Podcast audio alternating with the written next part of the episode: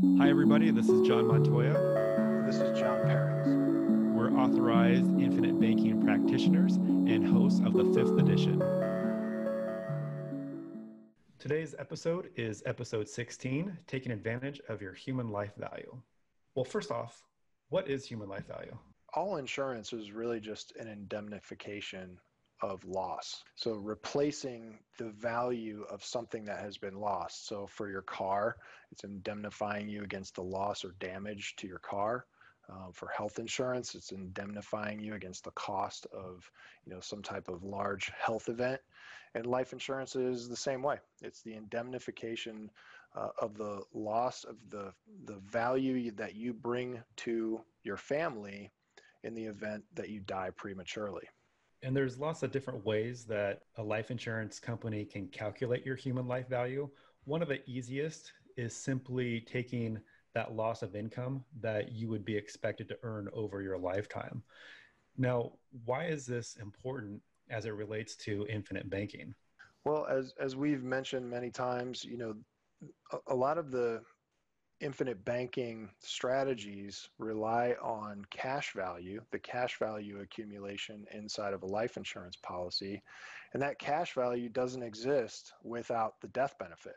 And what makes it interesting, at least on our side as practitioners, is that when we structure an IBC policy, we're, we're not doing it for the death benefit primarily. It can be a challenge to get people to realize how they can really benefit long term by taking advantage of the human life value if what we're solving for is the minimum death benefit from day one on their first IBC policy. So let, let's talk a little bit about that. As we build and design policies to uh, create your own banking system, we also don't want to lose sight of the fact that covering your human life value is extremely important and extremely powerful. Not only does it protect your family in the short term if something does happen, but we also want to take it, take into account um, covering uh, our clients for the long term just from a financing strategy or banking strategy where we no matter what happens we have the ability to continue to grow our quote unquote banking system no matter what happens as our income also presumably grows. Yeah, absolutely. One of the things that I try to impress on people when they're getting started with IBC is that you don't want to bite off more than you can chew. It's great in theory. Maybe you can start a policy with, let's say, $50,000 a year. But if you're having to really stretch to hit that 50,000 in annual premium, whereas you could have maybe cut it in half and fully funded that policy for the first couple years to start off before your cash flow increased, that's the better way better way to go. And so you, you might not be taking advantage of your full human life value with that first policy but there's strategies that we can incorporate that will uh, set you up so that you can start your second third and even fourth ibc policies. And that's by incorporating a convertible term policy which we'll get into. But for most people the amount of insurance life insurance that they purchase on average, it, people are really only replacing 10 to 12 times the replacement costs. And we see this with people who also start with IBC. They, they kind of have an idea of what, what type of protection they need or the level of protection that they need, but they fail to see how they're going to incorporate adding new policies or multiple policies in the future. And if you're really doing IBC right, you're going to be adding multiple policies because ultimately money has to reside someplace and if you're maxing out your current policies, you need to establish new ones. It's the reason why Nelson ended up with 49 policies at one point in his life. Yeah, and that, I mean, I think that's a, a, super important thing to get to. And by the way, when you, just for any anyone listening that may not know what we mean by maxing out, there are certain there are limits to how much you can put into any given whole life insurance policy, and that's typically based on the uh, IRS modified endowment contract limits or MEC limits. And so as as we start to build out our whole life insurance policy structure, as John mentioned, and you know, a lot most people only have 10 to 12 times the replacement cost of their human life value rather than their f- full human life value, meaning they can only replace 10 to 12 years of their income. I've actually seen you know, I've seen it as low as zero years or, you know, as low as three years. A lot of times people get these um, included in their benefits packages at work. They'll get a, you know, maybe a 20 year term insurance policy that most often does not follow them if they leave that company, but it'll just be, you know, something like uh, a multiple of their of their current income or their current base salary, or it'll be you know just uh, an arbitrary number like three hundred thousand dollars or maybe a million dollars. And so what ends up happening is people see though they'll see that number and they'll say, well, that'd be a nice chunk of change that would go to my family if anything happens. But they've never been taught how to calculate how much they should have. And so oftentimes that that little term policy that you get uh, with your work, while good, you know, it's better than nothing. A lot of times only replaces maybe three, five years of your income, and it's not a full replacement of human life value. Not only that, but it's not even convertible to an IBC whole life policy. So, That's right. uh, on the surface of things, it is good that you do have some coverage, Mhm. and whether that's coverage through work, that's good. But really, you're in the minor leagues, so to speak, when it comes to IBC. You haven't made it to the majors yet because if you're going to practice IBC, and let's say your goal is to maximize your human life value, well, beyond your first IBC policy, you should also be thinking long term and securing your ability to add future policies. And so the way we do that is by adding a convertible term policy. We can do that very inexpensively and it locks in your your health so that God forbid if something happens to you over the next 5, 10, 20, maybe even 30 years depending on the length of that convertible term mm-hmm. policy, you have the peace of mind knowing that you're going to be able to automatically start your second, third, or fourth IBC policies because you can convert that term policy into an IBC de- designed whole life policy when ready. It's so powerful. I mean, convertible term insurance might be the most powerful bang for your buck financial product out there, especially if you can combine that with a disability waiver of premium. And and what we're what we're doing here is we're essentially buying more death benefit for comparatively a much smaller premium. And so we lock, what we're doing is locking in that death benefit amount for the term of the term insurance and that at any time during that term we can convert some or all of that death benefit into permanent in our case what we would recommend is whole life insurance that starts accumulating a cash value and creates a permanent death benefit. And so as john was mentioning sometimes um, we end up maxing out one whole life policy at that point we just end up we just convert some or all of a of a convertible term policy and turn that into a guaranteed permanent death benefit that's now accumulating more cash value tax free There, there is a challenge, I know on on my end, with helping people to see that additional value of having that convertible term, especially Yeah. for people who are in their 30s, maybe even early 40s, right. are in really good health. And you know they they they come to us because they want to get started with IBC but they they feel like they can add their second policy when ready because well they're in good health now. And if there's something that I've seen over the years is that people really do take their current health for granted. Completely. And yeah it's it's it's frustrating on my end because i have more than a handful of experiences of people who initially got started with ibc got their first policy and then over the years as we stayed in touch something happened to their health. Yeah. They didn't they didn't get that second uh, policy the convertible term and so now they can't qualify for another ibc policy at least not on themselves you know we have Right. to look at their spouse or another family member but because they didn't lock in that insurability with a term policy now they're they're having to look at other options or maybe you know if if uh, the situation is that they can't find anyone um, that they have an insurable interest in. Well, now that's it. They're they're one and done with with IBC. They have their one policy, and that's all they're they're ever going to have.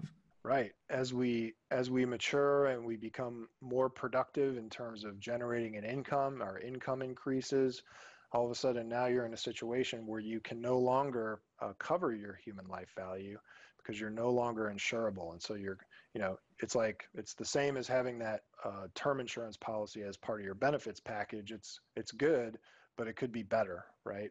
And so coming up with strategies to protect your your full human life value now and into the future um, becomes very powerful. And you know, in fact, I, I had this conversation just last week where adding on to what you said, where people kind of take their health for granted. You know, another way that they take it for granted is a lot of people will say, well, they have other assets or other sources of income that could be used to um, take care of their family in the event that something does happen. And so sometimes that's a you know a full objection to li- uh, life insurance in general, or they just don't think they need to buy as much as you know what their human life value would offer them or what the insurance company would offer them based on human life value. And you know, one thing to understand is everyone's going to pay for life insurance somehow. You either pay for it now directly by buying life insurance up to your human life value or you're going to pay more later indirectly and when I say more, probably exponentially more by giving up the growth on future income coming from other income sources or the future growth on the assets that have to be liquidated in order to take care of your family so that they don't have to change their lifestyle. And it's it's one of those things that's hard to quantify, but um, you finance everything you buy, like Nelson Nash said. You either pay interest to someone else or you give up interest you could have earned, and that's exactly what happens when you use other assets to uh, cover costs now using assets that were earmarked to provide future value. Well, let, us talk about a real life scenario, and I'll, I'll take one from my own life. I always like to have a 10 year convertible term as an option. So I know that I can start my next IBC designed whole life policy. If we're, if we're, if we're talking to a client and you know we have the recommendation all drawn up for them to get started with an ibc policy and let's say they're funding their first policy with a thousand dollars a month.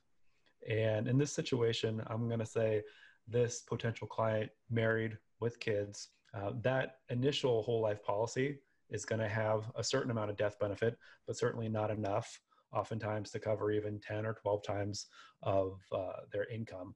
So, what we do there is we make a recommendation for an additional convertible term policy. Let's say that's an additional death benefit of a million dollars. And how do we decide on that million dollar death benefit coverage? Well, it's going to be based off of what their next policy would look like if, uh, if for example they wanted to let's say start another policy and they're planning for it in year four year five and they want to do another identical thousand dollar a month policy well how much death benefit does that whole life policy create? Because that's going to determine how much death benefit is going to be needed in the term quote that we provide. And we want enough death benefit to at least be able to allow a person to convert that term policy into their second policy. Ideally, a little bit more. That way, they have the room to stretch it out for maybe a third policy. Absolutely. And that's really, you know, just the idea of thinking long range. You know, um, Nelson Nash, that's one of his, his biggest uh, points in the book, Becoming Your Own Banker, is to think long range. And so a lot of people get caught up in, you know, stuffing as much cash in the in the early years in these policies and and that's it.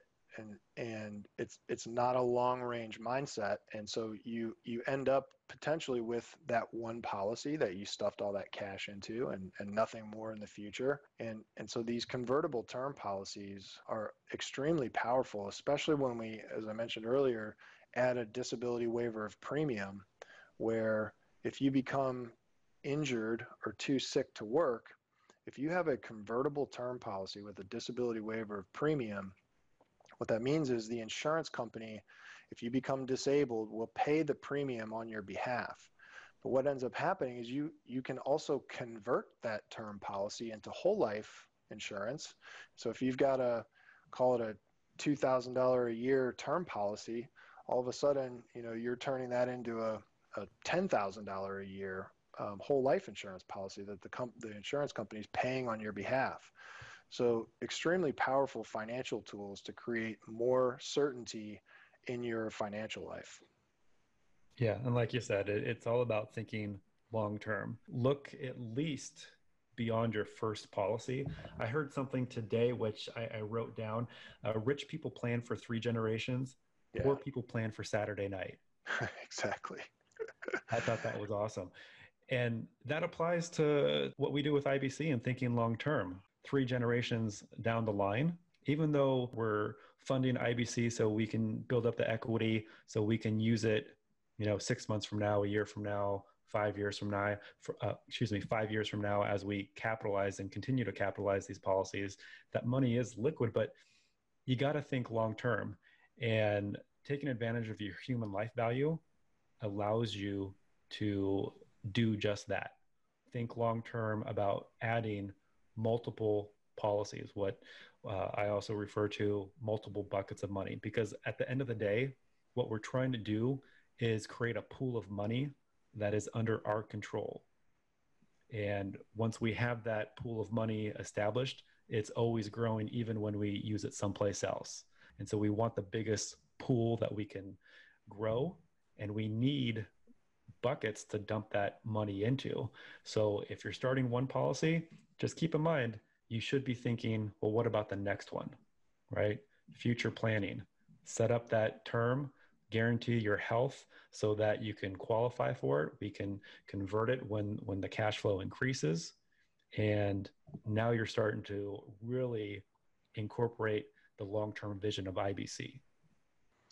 Totally. And, you know, um, I, I like what you said about, you know, creating that pool of capital. I mean, if you could create a pool of capital that's, by the way, tax free, um, that all of a sudden gives you the ability of $1 to do the job of two, three, four dollars, how much would you want to put in there? You know, would you want to put as little as, as you could or, or the most you could?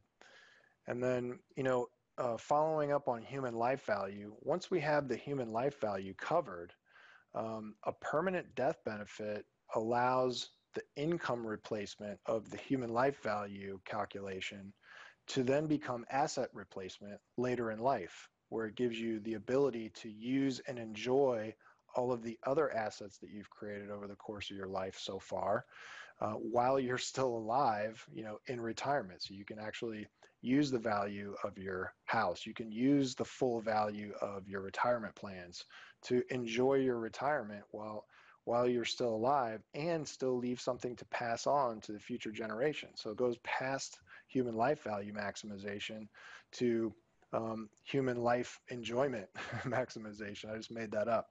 So, um, but I like the way it sounds. You know, I uh, I got to make a list of of all the new words that you come with during our podcast, and that yeah. way we were able to give you credit on Wikipedia or Webster's or right. wherever. Um, get get you some new residuals coming in other than. Uh, there we go. Yeah. In addition to my uh, whole life insurance dividends, my I'll get royalties off my human life enjoyment if anybody uh, wants to license that term from me. what was the phrase? Human life enjoyment. Human life enjoyment. I probably got. I mean, I probably read that somewhere, and I'm stealing it from someone else. That's how that goes sometimes. Two things that normally wouldn't go together, I would think: human life enjoyment and uh, human life value. it's kind of. It does kind of work. Where it does protect your human life value and protect your human life enjoyment. Well, there's one other note that we haven't touched on here that I want you to share it. It's it's about the human life value as it pertains to the 9/11 victims. Yeah, well, you know, uh, human life value. Sometimes people will look at it and they'll and they'll maybe question it a little bit because it almost seems, you know, again, people are so programmed to look at life insurance as just sort of uh, almost a, an extra thing, um, but they're which is interesting in, in and of itself because no one would buy a house and not buy uh, homeowners insurance. No one would buy a car and not buy car insurance. Um, you know, so why would you not want to protect your most valuable asset, which is you and your income? I mean, if you look at if you look at really what has the most potential for growth over the you know 40 years you'll be working, um, you know, it's really your income.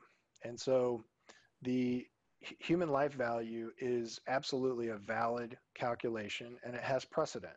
You know, if you if you ever read the book uh, Pirates of Manhattan, they talk about uh, the 9/11 victims. A, a, death benefit was paid to the families of the 9/11 victims by the government, and that was uh, determined using human life value calculations. And so there there is precedent out there um, in terms of how that how that works, and it and it absolutely makes sense. You're you're indemnifying against the loss of the income you can generate over the course of your working life. I think that's it. Yeah. awesome. All right. I think that wraps up today's episode. John, always fun to talk with you. And if you're out there listening, please feel free to subscribe so you get all of our future episodes and leave us a five star review. Let us know how we're doing. And you can always find us at thefifthedition.com.